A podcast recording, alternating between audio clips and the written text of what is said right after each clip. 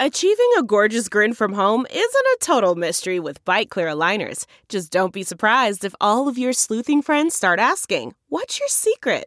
Begin by ordering your at home impression kit today for only $14.95.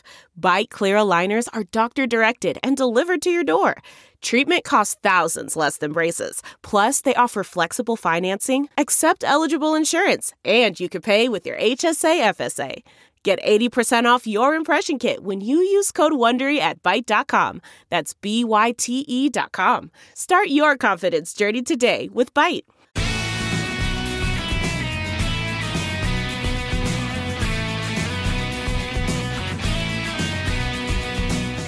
From Offscript Media, I am Matthew Zachary, and this is Out of Patients. On today's show, I'm speaking with one of my heroes, Dr. Catherine Young. She's the former Senior Director of Science Policy at the Biden Cancer Initiative and currently the Executive Director of the Shepherd Foundation. This is an extraordinary human being. She's a presidential leadership scholar, a TED Fellow, got a postdoctorate fellowship in biomedical engineering at Cornell. You're going to love this show. Dr. Catherine Young, have a listen. You're in town for what?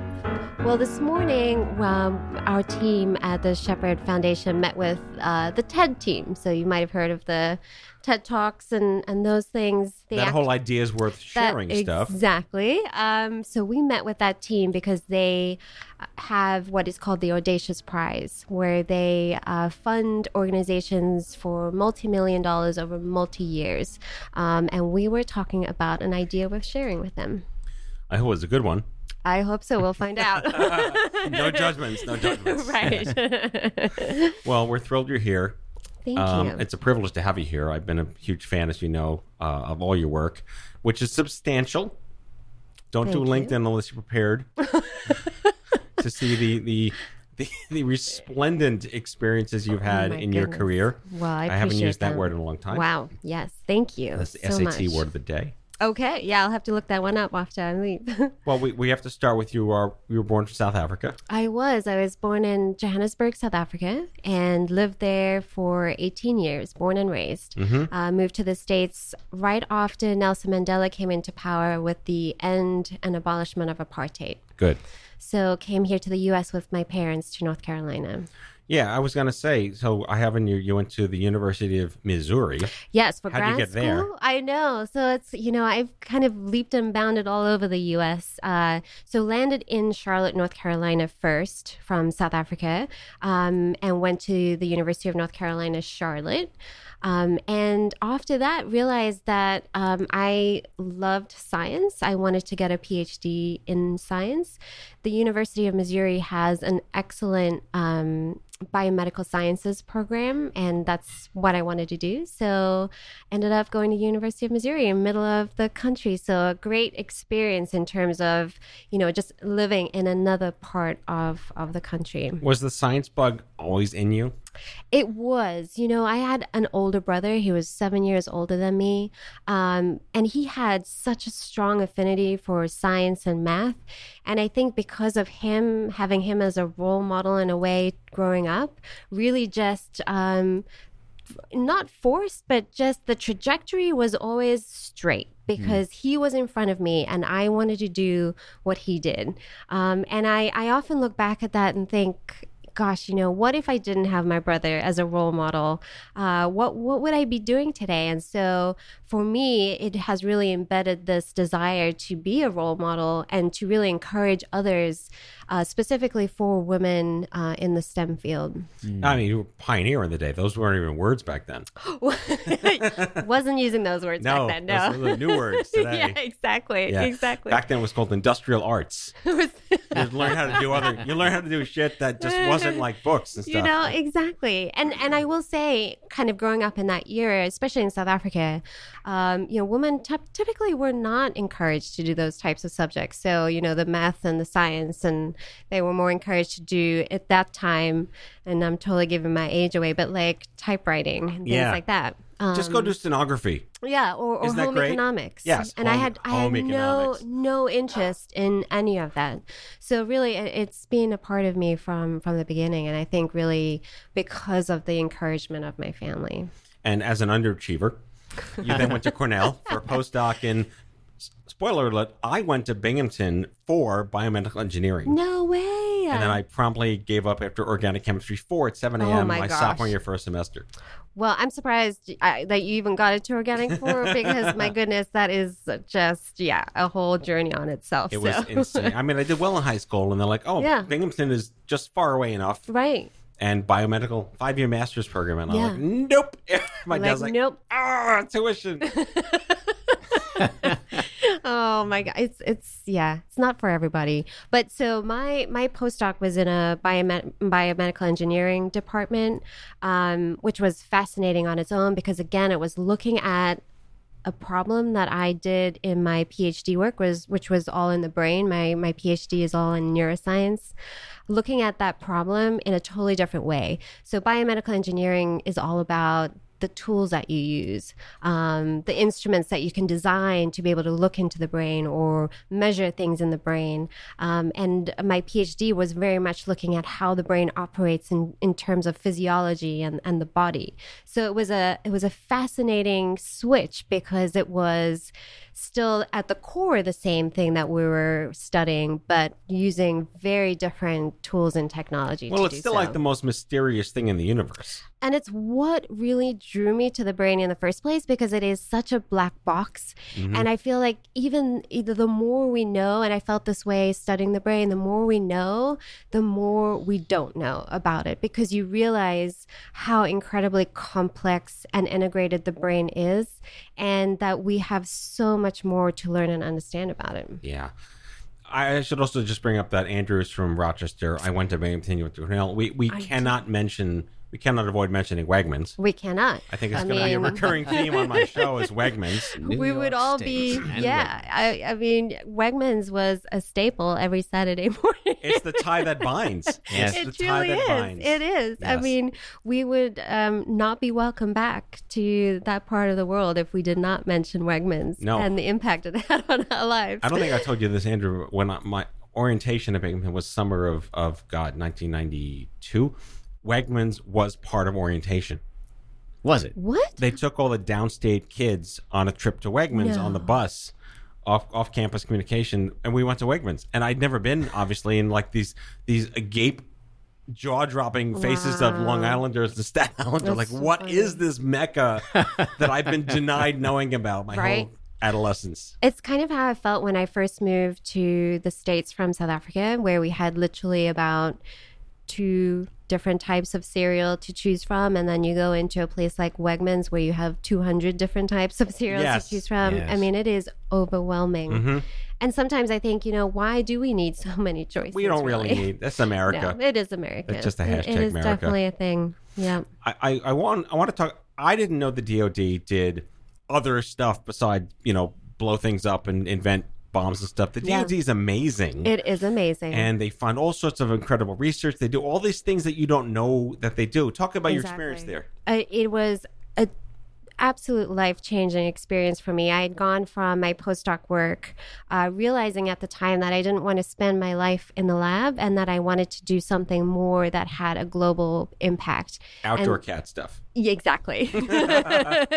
and so I um, applied for a fellowship called the American Association for the Advancement of Science, Science and Technology Fellowship, which allows PhDs to uh, get placed in a federal agency for two years. And the idea is that as a PhD, you learn about the science policy process, and in return, you're able to share your knowledge and skill sets with the government agency um, because, as we all know, there's a total dearth of scientists in federal agencies, especially in, Yeah. in a place like the DoD when you're working at the policy level Right. um, fantastic program and it really allows people who are interested in other areas beyond their phds and beyond working in a lab experience to see what else you can do with those skill sets that you've just gained after many many years of studying um, and so I was placed at the Department of Defense in the Biological, Nuclear, and Chemical Warfare Division.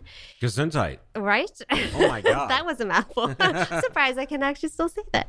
Um, but essentially, what I learned during that process was that the DoD is such a force in diplomacy. Um, and so what we worked on specifically in my kind of tenure there, which was about two and a half years, was um, first I worked on the the former Soviet Union uh, portfolio, which Oh, is just that. I mean, first I had to Google that where where that was, but once I figured out that, I re- what you learn is that these countries um, still have a lot of remnants of chemical weapons, of biological weapons. You can think of anthrax, for example, um, um, and the problem is is that with these things still sitting around a lot of them are not secured. Um, they still actually pose a great threat not only to that specific country but to the rest of the world and the united states included. So the united states plays a really big role in developing relationships with these countries and their governments to help secure them, uh, provide security. If they are actually doing research with very um, dangerous pathogens, the United States will um, upgrade their equipment, upgrade their labs, um, provide the best protocols to use so that they can do it in the best and most secure way possible. And your role in this was to My role in this was um, uh, the office that I worked with kind of oversaw all of that kind of diplomacy. So I was very fortunate enough to be able to go over to a lot of these countries with um, diplomatic envoys to meet with the government officials to talk about what the U.S. was going to do and um, and and and see that process unfold. Um, my biggest uh, kind of impactful experience during that time was with the outbreak of Ebola in Western Africa. Yes. And I was switched to the African portfolio and actually got to travel to Liberia during the time um, because it, it was a fascinating experience. You would walk through hospitals where there would be Ebola patients, and there would be fridges in the corridors, basically with Ebola samples in them, just just there, freely accessible for anybody to Wow. be able to open up and see. and so our role was to be able to secure those those samples and to help them um, with that because again it they, they thought they might be a possibility for nefarious actions for people coming in, taking those samples and using them in potentially, you know, uh, a terrorism type What a life event. experience. Oh, it was- It's like one of those things. How'd I get here? I, I think about that all the time, to be honest. A lot of my experiences have just been so uh, world opening and and uh, completely transformative in a way, and that was one of them. Absolutely. So from there, From there, again, like we're doing the Dora the Explorer LinkedIn conversation here Yes. because it's, it's so rife with, with opportunities here. I mean, you had a stint at the Foreign Commonwealth Office, yes, but I- then you Mhm. found a way to be part of the uh, moonshot with the Biden initiative. I did. So I worked at the British Embassy as their science advisor. Um, uh, again, kind of really at the intersection between science and policy between the two countries, which was again a life changing experience. Um, and but that led me again, you know, w- working at the British Embassy, you can only go so far uh, before you have to become a diplomat to be able to then make those decisions. And I reached that glass ceiling pretty quickly. Um, and so I was I was open to new opportunities and looking to see what that next step would be for me. And I was so fortunate to be able to uh, get the position as the senior director of science policy for the Biden Cancer Initiative. They were looking for somebody right at the same time I was looking for new opportunities, and it was just one of those experiences that um, it was the right time at the right place, and just you know right all around. So. I mean, with my advocacy hat on running stupid cancer, I never felt that BCI got the the uh, sort of the schoolhouse rock understanding of what it meant to the average person out there. Right. If you're able to schoolhouse rock what its initial purpose was, how would you explain that? You know, it was such a, a unique organization in that it didn't focus on one specific cancer. Um, rather, our goal was to look at the system that cancer resides in. Um, identify those barriers that if you could remove them, you could really accelerate the path towards treatment and support for pa- for patients. Um, and we realized that the way to do that was to bring the right people together that had the skills and the resources to be able to do that. And our power was really Vice President Biden, Dr. Biden, um, who were, you know, our leaders in this organization that could bring those people together. And there's not many organizations that have that kind of power to be able to bring uh, who they needed at the right time and, and have everybody being absolutely 100% dedicated to that cause. Yeah, the way I, I was to understand it, and as I came to learn way more about it, mm-hmm. is it was a very holistic scientific approach. It wasn't a very linear no scientific approach nope. where research is research and it's right. indoor cats and labs Absolutely. and process and blah blah. This was again the regrettable tragedy of, of Beau's passing right. led them to appreciate that it wasn't just more than cure. There was so much more in the in the ether of understanding why and how. Absolutely. Yeah, I think all of my experiences have have lent to this view of first of all, you cannot accomplish something big by yourself. And you have to recognize that there are a thousand different players that need to come together in order to really make a significant difference because everybody is bringing with them a different type of skill set, a different way to view the problem, a different way of thinking about solutions. And if you don't have that holistic group together, you're just not going to get to the right solution. Um, and I think the Biden Cancer Initiative has really been the closest I've ever been to to really kind of bring that solution to really big problems as well. Yeah, someone once told me early on that collaboration is the new competition, mm-hmm. and you guys really em- embodied that. Absolutely. There was from the get go, we wanted to make sure that people understood that we were not a competitor in the space. And, and cancer, especially when it comes to the nonprofit organizations can can be or at least the, my, my, experience is that a pretty competitive space. Um, we wanted to make it very clear that our goal was to elevate, empower, and to provide a platform for the work that was already being done. Because one of the biggest challenges we found was that patients or family members or researchers didn't even know of some of the incredible work that was being done because it's so buried. Yeah. And we wanted to uplift that a bit. A center of excellence that uh, that is capable of convening and bringing people together. Exactly. Uh, exactly right. And is there an organization or an institution that's prepared to do that now? You know, it's a good question. Uh, I look at Vice President Biden and Dr. Biden as these two individuals that were really able to radically transform the way we work in the cancer space mm. that I haven't seen uh, people at that you know kind of status or level do before and and not to say that there are not people out there who are leading this effort but um you know them uh, with with vice president biden stepping back because of the the presidential election um it has kind of left this this temporary gap. Bit of a vacuum. Yeah, I I, I would believe vacuum. that.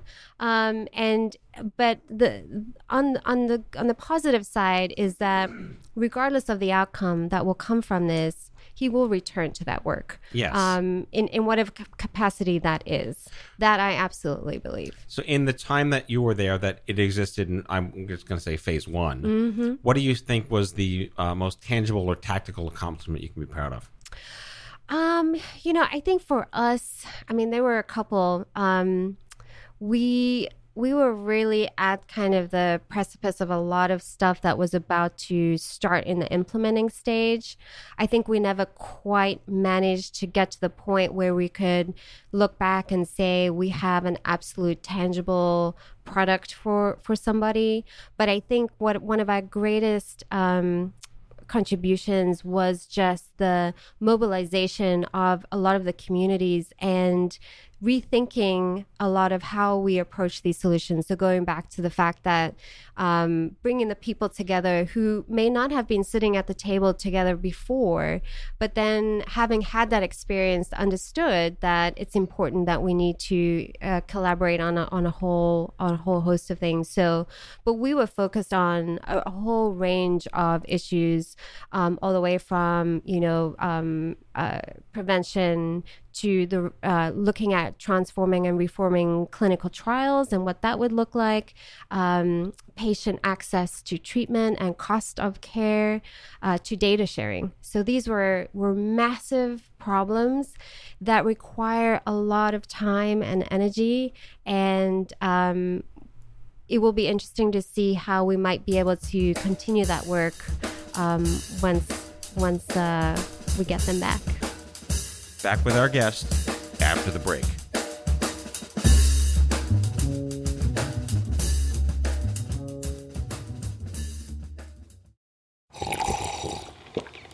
That's not just the sound of that first sip of Morning Joe. It's the sound of someone shopping for a car on Carvana from the comfort of home. That's a good blend. It's time to take it easy, like answering some easy questions to get pre qualified for a car in minutes. Talk about starting the morning right. Just like customizing your terms so your car fits your budget. Mm-mm-mm. Visit Carvana.com or download the app to experience car shopping the way it should be convenient, comfortable. Ah. Delve into the shadows of the mind with Sleeping Dogs, a gripping murder mystery starring Academy Award winner Russell Crowe. Now available on digital. Crowe portrays an ex homicide detective unraveling a brutal murder he can't recall. Uncovering secrets from his past, he learns a chilling truth. It's best to let sleeping dogs lie. Visit sleepingdogsmovie.com slash Wondery to watch Sleeping Dogs, now on digital. That's sleepingdogsmovie.com slash Wondery.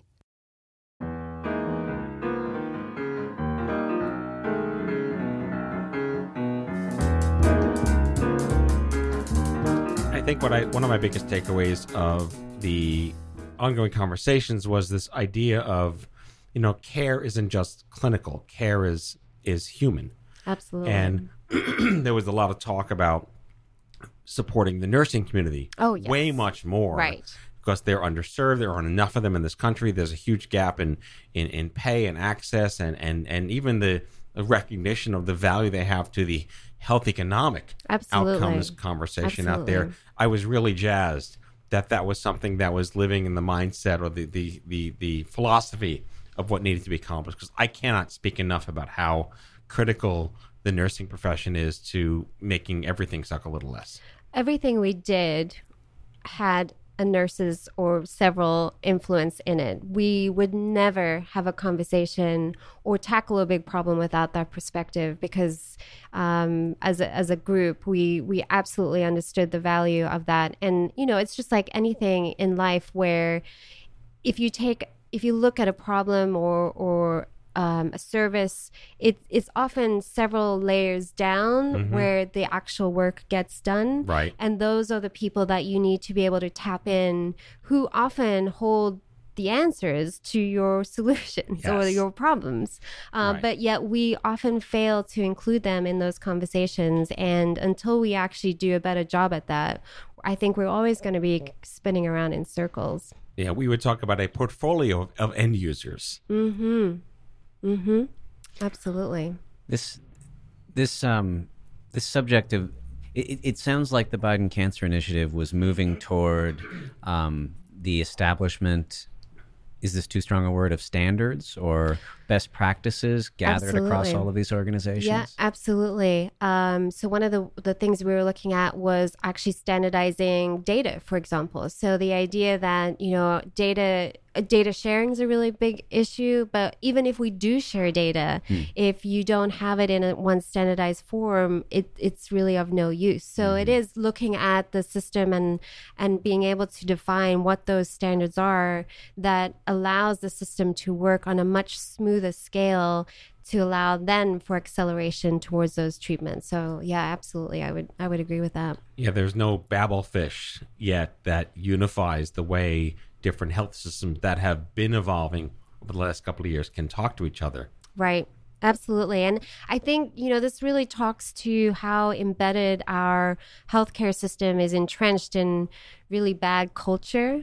Um, and, and, you know, I'm probably preaching to the choir now, but a lot of what what we were dealing with really ultimately boiled down to if people decided that they wanted to change it they could Yeah. and that was simply the the simplest answer but because it's so difficult to kind of change trajectory of massive scaled systems like a, a hospital or healthcare system.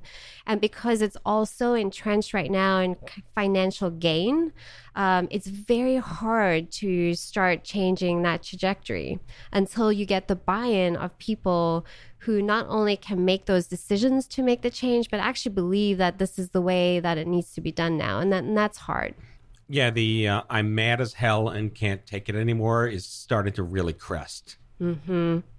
Yep, absolutely. And I think more and more we have come to the light in terms of the voice of the patient in everything that we do too. so we spoke about nurses being so important, Yes. but my goodness, we, we cannot solve these issues without the patients themselves too having a voice in this. And I- do believe there is this momentum growing where patients are getting a lot louder and they're starting to become way more educated about what their rights are and and and what should be done for them Right. um, and and I I- I'm excited to see that there is this kind of mobilizing of patients and their voices together to start really shifting the needle forward because I really think that that at, at the crux of it is what what we need. Well, we we talk all the time about healthcare is not a demand market. Right. Exactly. You know, no one wakes up and says, "I can't wait to go to, you know, uh, MD Anderson one day." Yeah. Yeah. Um, so there's no way to know what the customer wants because you can't expect them to know what they need. right. And how do you re- reverse engineer a market that doesn't want to be there in the first place, Exactly. but you're only listening to the people who are already in the market? Exactly. So how do you help the people that aren't in the market? right. It's this phenomenally ridiculous, like Neil deGrasse Tyson level head exploding Absolutely. conversation to have. Yeah, yeah, yeah. no, but it it's so important, and and I think if anything that I've learned, it's it's that um, the U.S. especially is so well positioned to start making those changes because we have the people, we have the infrastructure, we have the mind, the the powerful minds that can come up with innovative solutions, and um, we just need to to actually start getting stuff done. And the arrival at a solid recommendation for a solution is only part of it. Absolutely, You alluded to uh, the financial interest associated with many players right. uh, in in things not changing or in things changing in a way that benefits them, right? Uh, and so it seems like a very important aspect of the convening, convening power Absolutely. of a Biden Cancer Initiative is to get those people out in public and to and to help them uh, speak in public and be accountable for Absolutely. making those decisions. And- and Vice it is a political act. Uh, it is, and Vice President Biden was was very good at that, and not afraid to do that. Um, and and you bring up another good point because even though we were really good at convening, um, and and a lot of people will go shake you know nod their heads at this. It's, it's not just about the convening it's about the execution and implementation of the idea which is really hard. So you get a lot of you know motivation and inspiration from from these groups when they come together at the table. But when everybody leaves and goes home it just falls flat and Yep. so the one of the biggest challenges I see is how do we continue that momentum going forward and keeping people motivated to push that forward, especially in our case where we were really depending on people people's goodwill to do this in and above their day jobs. Right. You know, so a lot of what we were asking people to do was not necessarily a part of their baked in job description um, and what they were being um, evaluated on on their job. So, uh, so it is it, it requires people to really go that one step further. Yeah. and the, to the retention strategy. Yes, the retention strategy. yeah. and but I will say that I was so surprised to see just how dedicated people were to do to work on that. Uh, so in our time left, because you can't sit still, you're now doing a million other things, but let's talk about the Shepherd Foundation because that's very interesting in your foray to rare disease. Absolutely. So, uh, my my current position is the executive director of the Shepherd Foundation. Um, it is a foundation that is focused on rare cancers, um, and you know, coming from the Biden Cancer Initiative, and I, I I've been so influenced by my time there that I honestly see this as an opportunity to do very much similar work, um, but now focused on the rare cancer community. Although, you know, in, in all honesty, when I think of rare cancer and what we might do to be able to help or support, it really that extends to the entire cancer community as a whole. But I am I am so excited to have this position. Um, I see rare cancer patients as a, a community that really um, have been served a lot of injustice and inequality, especially when it comes to um, treatment options and support and research dollars that go their way. And so I'm excited to really try and try and push that forward. Yeah, justice is a word that gets thrown around a lot, but I Mm-hmm. believe that when you're, we say when you enter the shit happens store, Right. there's no greeter. Right. And how do you live your life with dignity in a market you didn't want to belong? Exactly. In. Exactly. But that's extraordinary. And again, like having a partnership with the National Organization of Rare Disorders now, where I'm becoming like this, the new voice of, Right. of rare disease. Yep. I'm learning so much about not just that I am in the rare disease, as any young adult cancer is a mm-hmm. rare disease, Yep. but how do you even wrap your head around millions of people living and suffering with who just want to have some dignity Absolutely. and live a great life? Absolutely. And, you know, in our research, we've discovered that out of the 400 different types of cancers there are, 380 of them are rare. Yeah. which means that out of the 1.2 million people that will be diagnosed, 550,000 of them will have a rare cancer. Right. So our message really, and and you know, I, I believe Nord is very much in aligned with this, is that rare is not rare. No, it's not. And we have to change that narrative. And and and because of that, if we can change that narrative, you know, we can start changing the federal dollars that go towards it. And Yeah. if you change that, you change the development pipeline for therapeutics and drugs. And that then starts to open up the opportunities for those patients to live with dignity and and you know, have an extended life. I mean, Nord's huge coup was getting the Rare Disease Act passed, but mm-hmm. that's, I think, first steps. Right. There should totally be a, a revisitation of what that means in 2020 Absolutely. and dig down into how we improve what clearly still needs a lot of improving. Absolutely, and I'm I'm so um, heartened by the the Nord Rare Cancer Coalition as well. Um, you know, it, it, it's it's the coming again those convenings of those types of organizations and that thought leadership that really starts to change the way we think about things and and push time in um, and and money towards those things. So And, and as we look at the uh, Shepherd Foundation, um, I'm very interested in knowing uh, the specific approach that you bring. You're focused on rare cancers, Yeah. and um, and and what are the what are the areas of, of, of greatest interest for for the foundation? Absolutely. Um, so the first thing that I did when I joined was I I kind of did a landscape analysis of of rare disease, rare cancer organizations that already exist. Because my thought is that, um, you know, if we can start to galvanize the community together, we can have so much more power and impact. Um, so I, I, we identified about 240 organizations. We've reached out to every single one of them. We um, gave them a survey and asked them, what are their biggest barriers? What are you working on? What do you need help with? And we, we took that really as the basis of what we might start looking at. So, one is molecular diagnostics. This is a huge one. So, the idea that a patient can have a test done to really get their tumor sequenced, identify what those mutations are, and then either see whether or not there are already targeted drugs or maybe are, are eligible for a particular clinical trial is huge. Right. And yet, the community um, is very uneducated about the the molecular diagnostic test, either on the patient side or the clinician side who doesn't offer it. Um, and this is potentially a cost saving, time saving, and life saving test.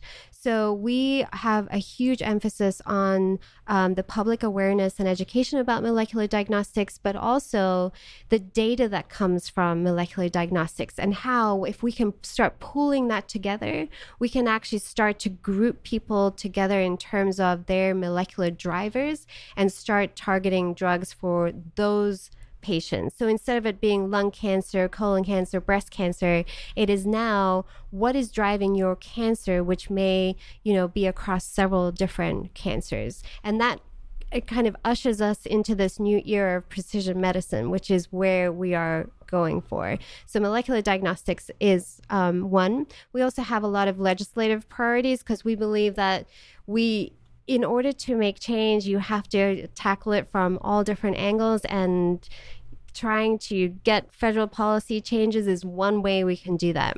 So um, Shepherd uh, last year just secured $12.5 million in the federal budget specifically for rare cancer. This was the first time mm. rare cancers ever had a line in the federal budget before.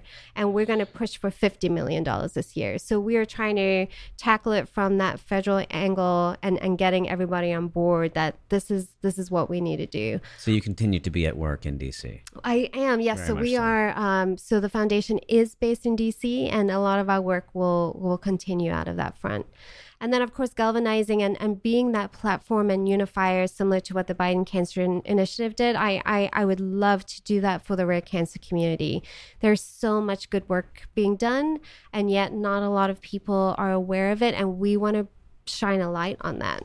Um, so, so uh, you know, uncovering and making aware the, the resources that cur- currently exist for patients so that when they are diagnosed, um, they have a place to come to that lays it out for them, I think is, is something that we will be focusing on as well. Yeah, the very definition of advocacy is making sure someone, uh, the next person is better off than the first person. Absolutely. Right. Absolutely. I'm again, I'm a huge fan. You've done so much in your career, and it's like you're just getting started. Oh.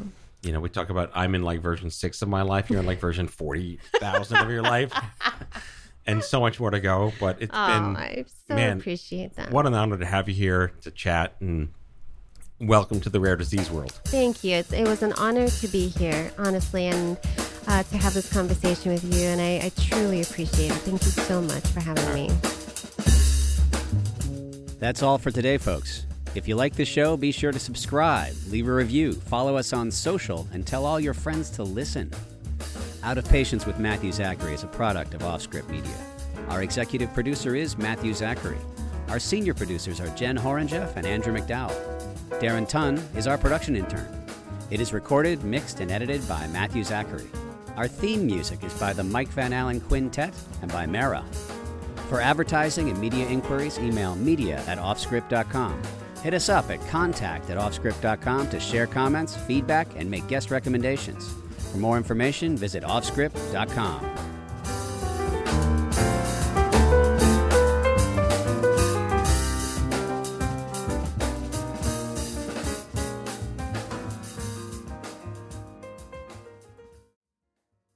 Look around. You can find cars like these on AutoTrader like that car riding your tail.